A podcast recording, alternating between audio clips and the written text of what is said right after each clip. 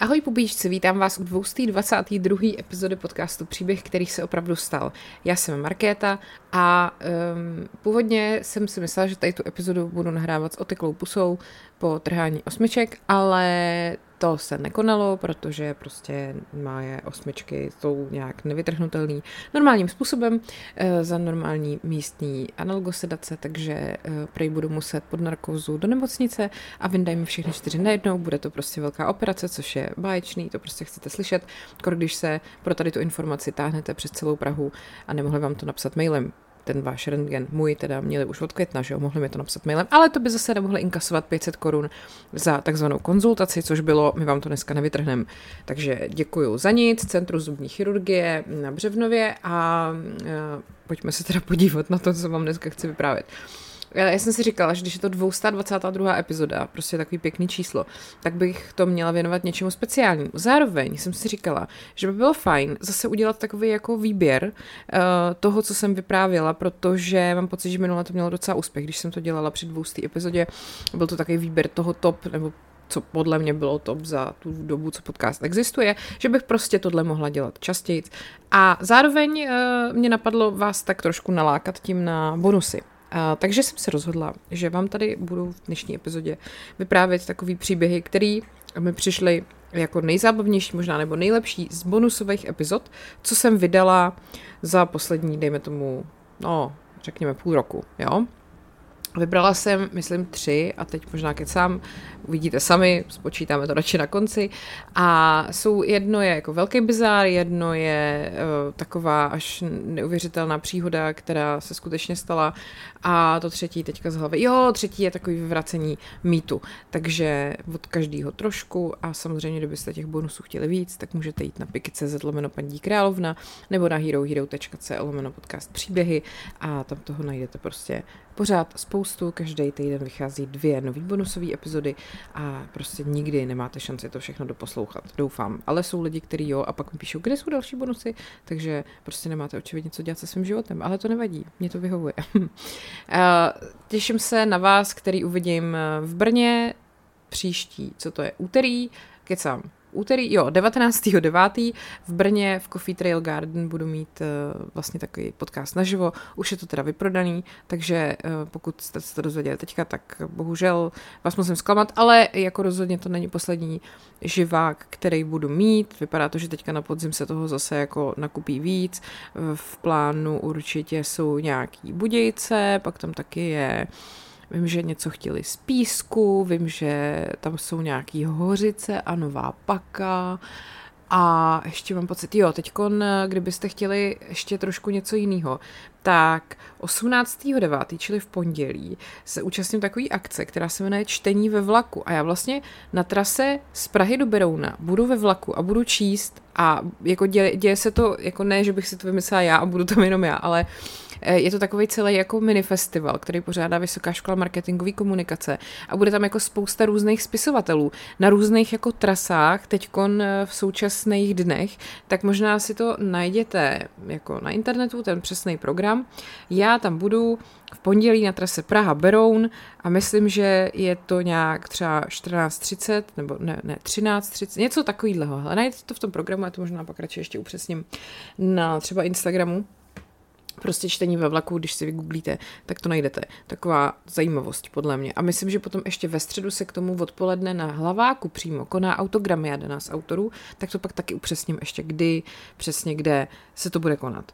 Tak a to už je asi všechno z tady těchto věcí, které budou v nejbližší době. Ještě mě napadá, ale to už je myslím taky vyprodaný. Ve středu potom večer jsem v Nodu na, jako host pořadu Michailův mashup. Tak kdo máte lístky, tak se na vás budu těšit a přidávali ještě nějaký volný místa navíc, tak když tak mrkněte, jestli třeba ještě nejsou, kdybyste měli zájem a to už je teda asi skutečně všechno, já už začínám být tak ty podcasty, který prostě prvních 15 minut inzerují všechny vystoupení a tak to jsem nikdy nechtěla být, nevadí. Tak příště nebudu říkat nic a rovnou se na to vrhnu. Jdeme na ty nejlepší příběhy, který jsem vyprávěla v bonusech.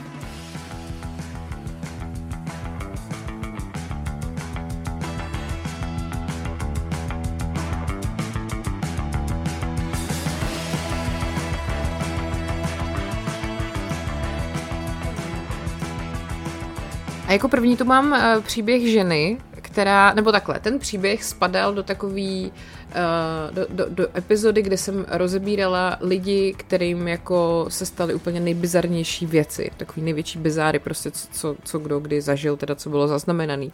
Myslím, že ty epizody v těch bonusech vyšly celkem 2, že tam těch příběhů je dohromady třeba 6 nebo 8 a tady ten se mi asi líbil úplně nejvíc a to totiž příběh o vdaný ženě, která měla svýho milence, prostě nás u sebe doma na půdě, ale ne jako třeba týden, mnohem díl. Bylo to už dávno, v dubnu 1930 v Los Angeles Times v novinách vyšel článek o velmi podivném soudním případu, protože se týkal takové jedné ženy, která se jmenovala Dolly, jejího zavražděného manžela a jejího milence, který byl známý jako duch spod kroví, který na příkaz Dolly žil, cituji, netopířím životem ve skrytých místnostech. A ten příběh je velmi, velmi bizarní a myslím si, že ještě mnohem bizarnější než ten příběh je křestní jméno té Dolly, protože ona se doopravdy jmenovala Valburga, prosím vás, a říkalo se jí teda Dolly, příjmením Koršel. Narodila se v roce 1880 jako německá přistěhovalkyně, která vyrůstala na chudé farmě na Středozápadě. A ve svých 20 letech se provdala za Freda Oesterreicha, spíš Esterreicha, který byl bohatý majitel úspěšné továrny na zástěry. Velmi šovinistické zaměstnání. Usadili se v Milwaukee, ale teda nebyli spolu šťastní, protože Fred příliš pil a Dolly byla sexuálně neuspokojená. Samozřejmě, že alkoholismus se pojí s takovou impotencí, která není úplně, no prostě rozumíte. Její oči a choutky přivedly do jejího života dlouhou řadu mužů a jednoho poslali na smrt. Napsali k tomu v LA Times. Jednoho nezvykle horkého podzimního dne roku 1913 Dolly požádala Freda, aby k ní domů poslal jednoho z opravářů z továrny, protože potřebovala opravit šicí stroj.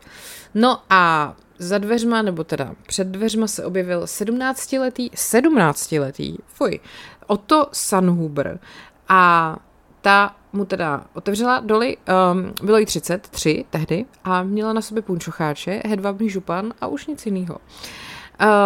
Takže asi si dovedete představit, že zaprášený stroj Singer zůstal netknutý, ale to se teda nedalo říct o Dolly Oesterreichové. Takže tady tohleto, prosím vás, znamenalo jako počátek velmi dlouho trvajícího sexuálního vztahu a tím velmi dlouho, myslím, několik desetiletí. V počátcích toho vztahu se Dolly a Otto scházeli po hotelích. Jenomže pak si řekli, že to je nuda a tak se rozhodli, že se budou těm radovánkám věnovat v manželské posteli té Dolly a toho jejího manžela, což je docela, no. V roce 1913 nicméně samozřejmě nebylo úplně obvyklé mít milence, natož si ho tahat k sobě domů a tím, že tam ten člověk bude furt chodit dovnitř a ven, tak si toho samozřejmě někdo všimne. No prostě byla to tehdy ještě velmi prudérní doba, konzervativní, že jo, to byla Amerika před sexuální revolucí, prostě hippies a tady těma věcma. Takže sousedům začaly být ty velmi častý návštěvy nějakého cizího chlapíka, mladíka, velmi podezřelý a plus teda samozřejmě Dolly se snažila jako tak nějak se ho vykecat, takže tvrdila, že to je nějaký nevlastní bratr a podobně. No, prostě taková klasická zápletka každého pornofilmu. Ale ona teda nakonec přišla s výborným řešením. A to, že ten Otto dá výpověď v práci a přestěhuje se do podkroví Oesterreichových. Protože Fred tam prostě nikdy nechodil, takže to byla pohoda. Prostě tam bude bydlet týpek, oni budou pokračovat vlastně dál ve svém jako milostném vztahu a není v tom žádný problém. Až na to, že to je celý úplně jako sick, tak vlastně jako prakticky řečeno nebylo co na tomhletom zkazit. Jediná výhrada teda byla, nebo jako jediný problém byl, že chudák Otto se bude muset vzdát veškerých lidských kontaktů s výjimkou těch momentů, kdy teda za ním Dolly přijde. Ale jemu to nevadilo, což je ještě podivnější. On neměl žádnou rodinu a v LA Times vlastně potom v tom článku napsali, že si Dolly zamiloval jako chlapec miluje svoji matku. Pojďme dál.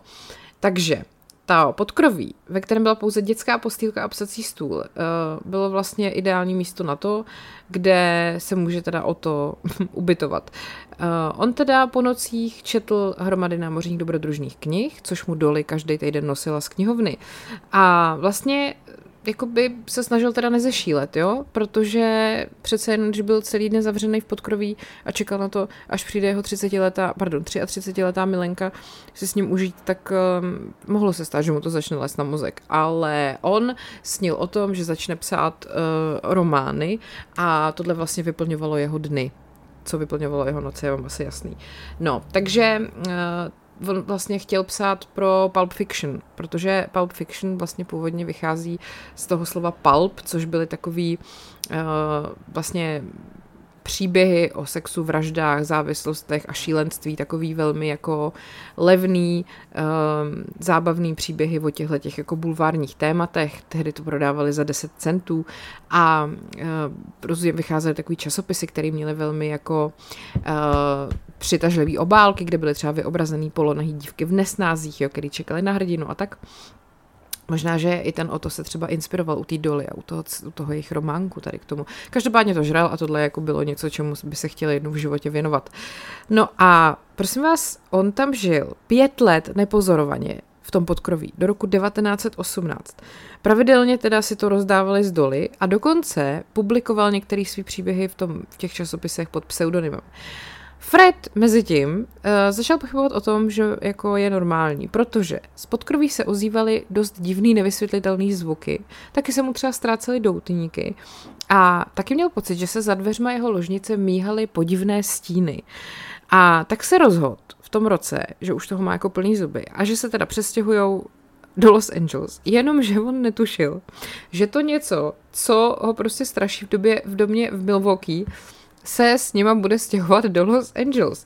Takže Dolly souhlasila s přestěhováním, ale měla jednu podmínku, že nový dům bude mít podkroví, což mohlo být manželovi podezřelý, ale nebylo. Takže ona poslala toho Otta jako napřed a v době, kdy ty Oesterreichovy tam přijeli do toho nového baráku, tak ten Otto už byl zabydlený v podkroví, prosím vás.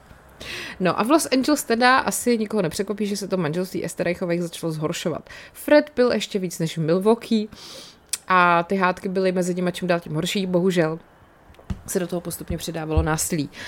22. srpna 1922 se teda strhla obzvlášť brutální hádka a vlastně ten Otto v obavě o Dolin život najednou se běhnul dolů z podkroví a vlastně měl v ruce 2 Fredovy pušky ráže 25 mm a vystřelil 3 náboje přímo do hrudi toho Freda a na místě ho zabil. A tak se následně milenci rozhodli scénu zinscenovat tak, aby vypadala jako vloupání do domu. Ten Otto vzal Fredovi diamantový hodinky, Dolly zamknul ve skříni a když se potom odplížil zpátky na půdu, tak Dolly začala tak křičet, dokud jeden ze sousedů nezavolal policii. Teď samozřejmě jako policie, když tohleto vidí, tak je skutečně nenapadne první. A tady asi 5 let žil prostě v podkroví nějaký chlapek, který se běhnul dolů a zabil toho manžela, aby mohl dál jako souložit s jeho ženou, že jo, napadlo jeho, tak to asi bude nějaký jako přepadení. Takže jim to jako neměli problém tomu uvěřit, když se přece sama nemohla zamknout ve skříni a tak dále. No a z Dolly se stala veselá vdova, zdědila manželovi miliony a koupila si nový dům. Opět s prostornou půdou. A sice nebylo jako nutný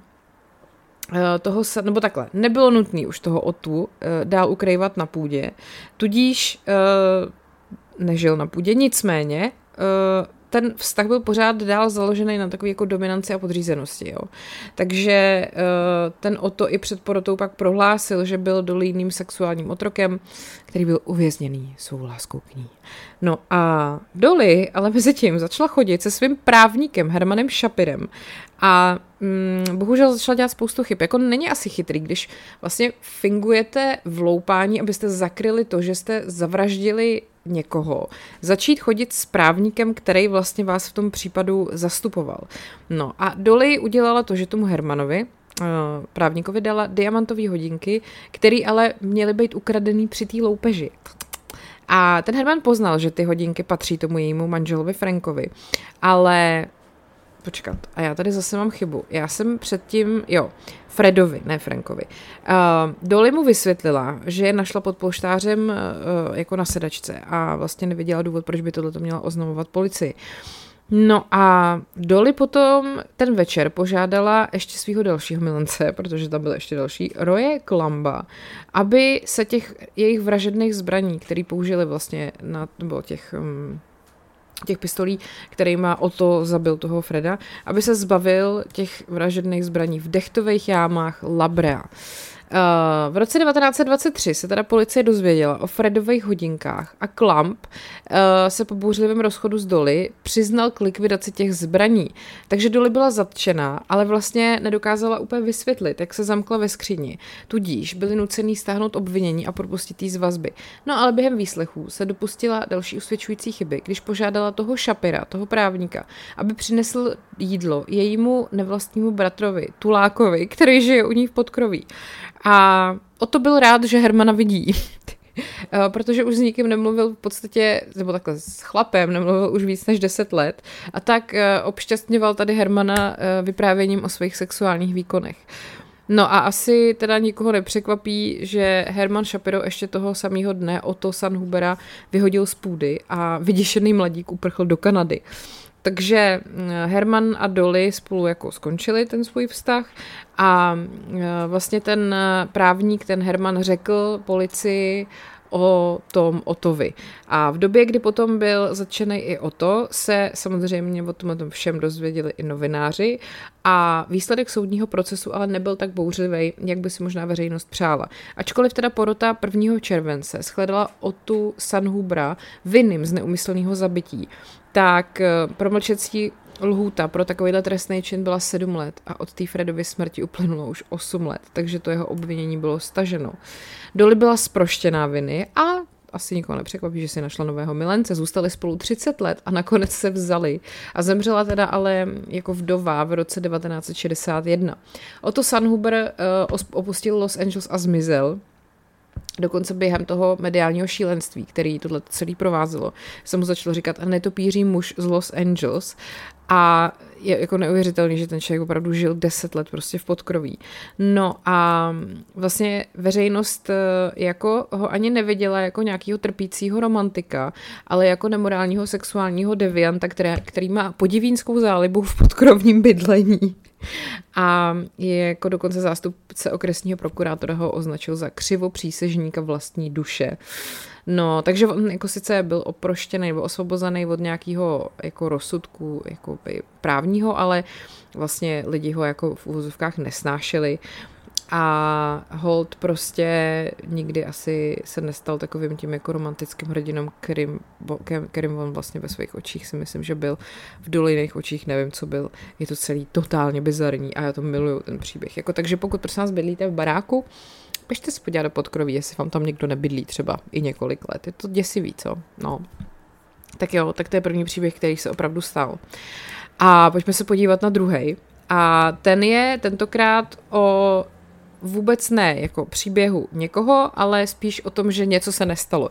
Protože já jsem v bonusech vydávala epizody o takových největších jako vědeckých hoaxech, nebo ani ne vědeckých, prostě největších hoaxech, kterým vlastně věří hodně lidí. Takových jako podvodech, nebo jak bych to řekla. A jedním z nich je i Loch Nesská příšera, jo? Protože já si myslím, že spousta lidí vůbec neví, že Loch Nesska je vlastně podvod. Protože přece jenom jezero Loch Ness je furt jako populární místo, kam turisti jezdí se podívat, čekají, kde se ta Loch Nesská příšera jako vynoří. A myslím si, že spousta lidí neví, že to bylo jako definitivně prokázaný, že ta příšera tam prostě není a že to celý jako je úplný prostě fake. Takže asi možná jste viděli fotku Roberta Wilzna z roku 1934, na který je ta Loch Nesska zachycená. Je to takový, to, jak je tam ta černobílá hladina a nad tím je takovej černý jakoby stín, taková hlava. No jenomže to bohužel je jenom hračka ponorky s nalepenou plastovou hlavou. Nicméně z nějakého důvodu tahleta legenda přetrvávala celý desetiletí a samozřejmě zároveň, jako když to obrátíme, jedna falešná fotografie nedokazuje, že Loch Nesska neexistuje. Nicméně přesto se dvojice vědců rozhodla, že jednou provždy se jako pokusí dokázat, že prostě ta Loch Nesska skutečně neexistuje. A ve své knize Abominable Science Daniel Loxton a Donald R. Prothero důkladně vyvracejí celou řadu mytologických zvířat, právě od Nesí, jak se říká Loch Nessce, po Yetiho. A pan Prothero, což je paleontolog a geolog, něco jako Ross, vlastně tady má, jako představuje ty důvody, proč ta Loch Nesska teda nemůže existovat. Za prvý, neexistuje jediný přesvědčivý pozorování Nesí. Podle legendy má v Loch Ness, tom sladkovodním jezeře na Skotské Vysočině, žít obrovská mořská příšera, která pravděpodobně vypadá jako dinosaurus. A ačkoliv ta příšera teda měla být vyfocená v těch 30. letech, tak podle fanoušků je ten mýtus starý už celý staletí. Ta příšera, neboli nesí, je jedním z nejhrozivějších příkladů takzvané kryptozoologie, což je teda jako studium zvířat, jejichž existence nebyla prokázaná. Takovýhle obří zvíře, který by měl být podobný dinosaurům, který by měl žít v jezeře, by samozřejmě jako věda potřebovala spoustu důkazů, ale není jako žádnej. Samozřejmě existuje velký seznam pozorování té příšery. Jo? Například v roce 1852 vytáhli vesničani vidle, aby bojovali s mořským hadem, což ve skutečnosti byl koupající se poník. V roce 1933 jistý Londýňan George Spicer uvedl, že spatřil příšeru s jehnětem v tlamě. A pak se ty zprávy různě jako rozšiřovaly a začaly se žít vlastním životem. A hlavně byli hrozně nespolehliví a často se lišili v tom, jak ta příšera má vůbec vypadat.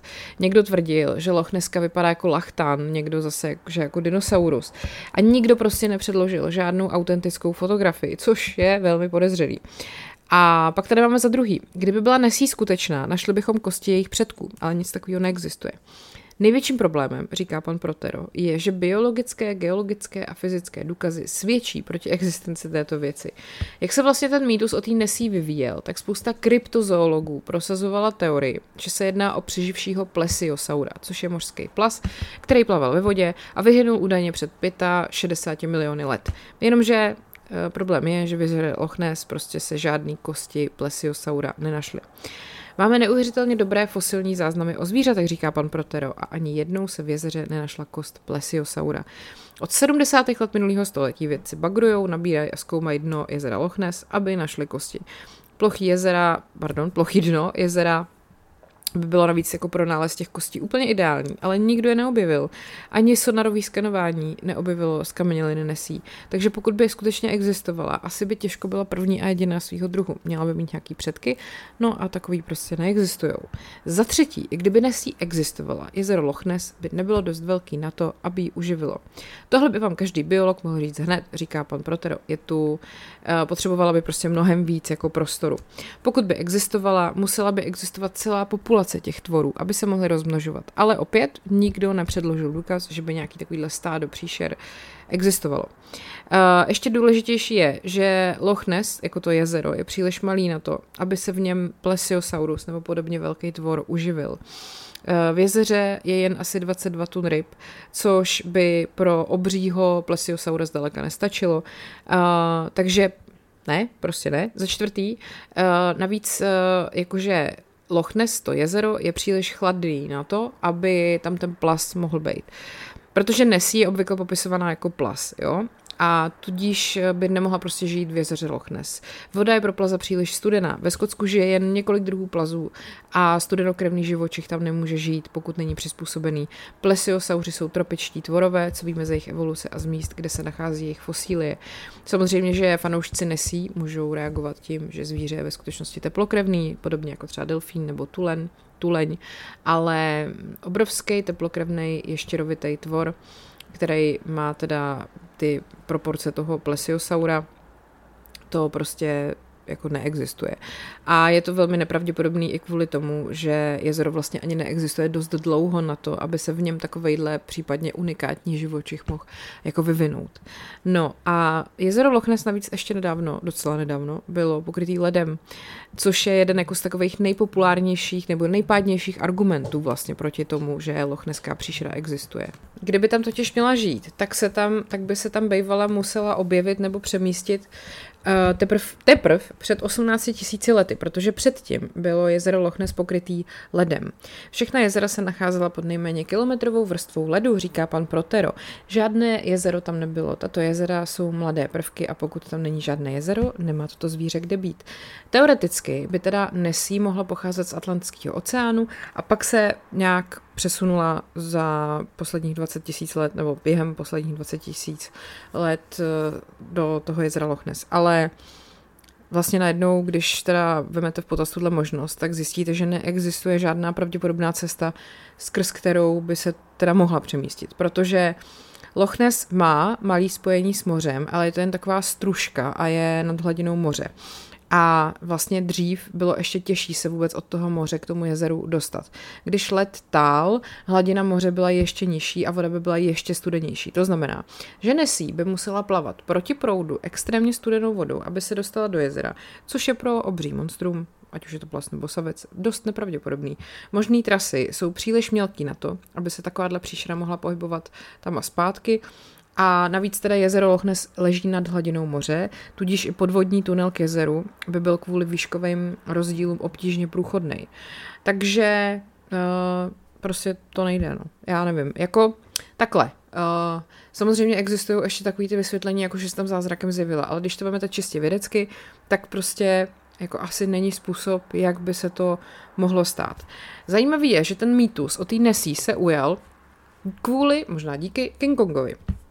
Protože ta legenda vlastně přetrvávala po celý 20. století a je tady teda několik kulturních vysvětlení. Ty vědci poukazují na to, že na přelomu 19. a 20. století se dinosauři stávali populárníma. Hlavně i proto, že vlastně se začaly pořádat velmi uchvatné výstavy v muzeích různých těch kosterních pozůstatků nalezených, který vlastně v 19. století se objevovaly různě v Americe. O tom jsem taky měla epizodu, jak si konkurovali ty dva archeologové, který prostě nacházeli různý kostry všude možně. Taky třeba Arthur Conan Doyle vydal knihu Ztracený svět, jo, prostě jako bylo to populární téma. No a v roce 1933 potom přišel do kin film King Kong, který teda vlastně ukazoval řádění prehistorických tvorů. No a pak najednou přišlo první pozorování lochnesské příšery. Náhoda. Takže ty vědci vlastně dokazují, že první svědectví byly ovlivněny tou mytologií, kterou lidi viděli ve filmu. Lidé jsou ovlivněni tím, o čem se v kultuře mluví. Pokud existuje dostatečně velký jako říká mem, no tak dneska, kdybyste řekli mem, tak si představíte něco jiného, ale prostě když vidíte něco, všichni to vidějí a cokoliv teda vidějí ve skutečnosti, tak už to mají v hlavě změněný ve světle těch jejich jako očekávání. No a zajímavý teda ale je, že tenhle mýtus vlastně přetrvává do dneška. Samozřejmě to má i své ekonomické důvody, protože Loch Nesska prostě příšera přiláká do regionu 1 milion lidí ročně, což do místní ekonomiky přitáhne odhadem 25 milionů liber. A to není málo, vážení přátelé. Takže je jasný, že zůstává ikonou. A tady tohleto přetrvávání toho mýtu prostě není jenom příběhem o té příšeře, ale taky o té kultuře, která vlastně jako trošku potřebuje, aby ta příšera byla skutečná, protože kvůli čemu jinému byste tam jako konec konců jeli, že jo. No, takže to je příběh, který se opravdu děje z neexistencí Loch Nesské příšery. Doufám, že jsem teďka někomu neskazila den, že to není jako, že se věří na Ježíška. Já jsem vám teď najednou řekla, že Ježíšek neexistuje. Věděli jste to, že jo? Tak jo. A jdeme na ten třetí příběh. Ohromující útěky Yoshie Shiratoriho, kterému se přizdívalo japonský Houdini. Opět měla jsem to v rámci, myslím, 2 epizod, ve kterých se vyprávělo o fascinujících útěcích z vězení. A Yoshie Shiratori za mě teda totálně nejlepší. Jo? Takže prosím vás. Yoshie Shiratori, Japonec, v letech 1936 až 1947 uprchnul z vězení 4krát, jo, a vyneslo mu to velmi přiléhavou přezdívku muž, kterého žádné vězení nedokázalo zadržet. On se teda tímhletím proslavil a samozřejmě to mělo i, řekněme, takovej jako sociální dopad, protože jeho útěky vlastně upozornily na to, že v japonských věznicích panujou otřesné podmínky. Jak on sám řekl, důvodem, proč jsem se pokusil o útěk z vězení, byl vztek na dozorce, kteří se k vězňům nechovali jako k lidem, takže je to vlastně hrdina. A dneska je to v Japonsku uznávaný lidový hrdina a v jedné z věznic, ze který utek, je dokonce stálá expozice věnovaná jeho činu. Takže prosím vás, Yoshie Shiratori se narodil v roce 1907 v hornatý japonské oblasti Tohoku a začal pracovat v obchodě s tofu a pak pracoval nějakou dobu i jako rybář. Jenomže se dostal do špatné společnosti a začal hrát hazardní hry. A díky seznamu drobných trestných činů se dostal do hledáčku policie a v polovině 30. let byl obviněný z vraždy. Přísahal, že byl obviněný falešně a že to prej na něj hodil místní gang. Nicméně soud ho shledal vinným a poslal ho do vězení v Aomori. Tak, ty japonský věznice teda skutečně byly jako krutý místo v té době, dozorci ty vězně často mučili a v důsledku toho se spousta vězňů samozřejmě pokoušelo utéct, ale opravdu málo kdo byl tak úspěšný jako právě Yoshie Shiratori. Když se mu poprvé se to stalo tak, že měl jako jasný plán, jo? Začal tím, že si zapamatoval rozvrh dozorců. Zjistil mezery, kdy ty dozorci mají jakoby, kdy se střídají a našel tam 15-minutový okno, ve kterém teda je možný z toho vězení utéct. Brzy ráno, v den svého prvního útěku z vězení, teda vypáčil zámek cely pomocí kusu drátu, který nenápadně ukradl z kbelíku v koupelně, jako v umývárkách, tak. Vypáčil kusy podlahového prkna, aby se mohlo schovat jakoby pod postelí a měl tak víc času na nepozorovaný útěk. A plán vyšel a dozorci si několik hodin nevšimli, že je pryč. On teda ale nezůstal na svobodě dlouho, úřady ho dopadly o 3 dny později, tak se po prvním útěku vrátil do vězení a vysloužil si doživotní trest. Začátek druhé světové války dost jako změnil vlastně ten jeho pobyt, protože ho poslali do jiné věznice, ta se jmenovala Akita a tam vězni vykonávali manuální práce. Bylo to teda ještě drsnější místo než to Aomori a spalo se tam jenom na betonových podlahách. No a protože se teda vědělo, že Shiratori utíká, tak ho navíc zavírali na samotku i v době, kdy jako prostě nic špatného neproved. No a ty samotky prostě znemožňovaly útěk v podstatě, protože ty vězni museli mít na rukou celou dobu pouta, i ve spánku dokonce. Bylo tam víc vysoký střešní okno, hladký stěny a i tak si Yoshie Shiratori našel způsob, jak utéct. On totiž každou noc trénoval přelejzání zdí nebo šplhání po těch stěnách. Vždycky noc co noc šplhal k tomu větracímu otvoru a pomalu tam uvolňoval zrezivělý kování a po několika týdnech tudíž byl připravený k útěku. Během jedné dešťové noci si sundal pouta, God knows, jako nikdo neví jak, vylezl na zeď a utekl větrací šachtou. Samozřejmě, že tím, jak byla bouřka a pršelo, tak vlastně to odvedlo pozornost dozorců od nějakého rámusu jako vevnitř a po pouhých 3 měsících, kdy Krýtra strávil ve věznici Akita, byl Yoshie Shiratori opět na svobodě. No, tentokrát se mu podařilo unikat docela dlouho, několik měsíců a on totiž měl spřátelného policistu, ale nebyla to nakonec dobrá volba. On v té Akitě právě se vlastně setkal s jedním dozorcem, který k němu byl jako laskavej, zatímco ostatní ho mučili. A tak v naději, že mu ten jeden pomůže, se vlastně Shiratori vydal k němu domů. Prosil ho, aby se ho ujal, aby nějakým způsobem začal řešit ten skorumpovaný vězeňský systém a ukončil mučení vězňů. Ale tenhle ten člověk, důstojník, místo toho zavolal úřady a Shiratori se vrátil do vězení potřetí. Už ty 2 útěky z něj udělali legendu. O jeho útěcích psaly noviny a úřady se teda chtěli ujistit, že Shiratori už nikdy neuteče a tak ho poslali do nechvalně proslulé věznice Abashiri s vysokou ostrahou.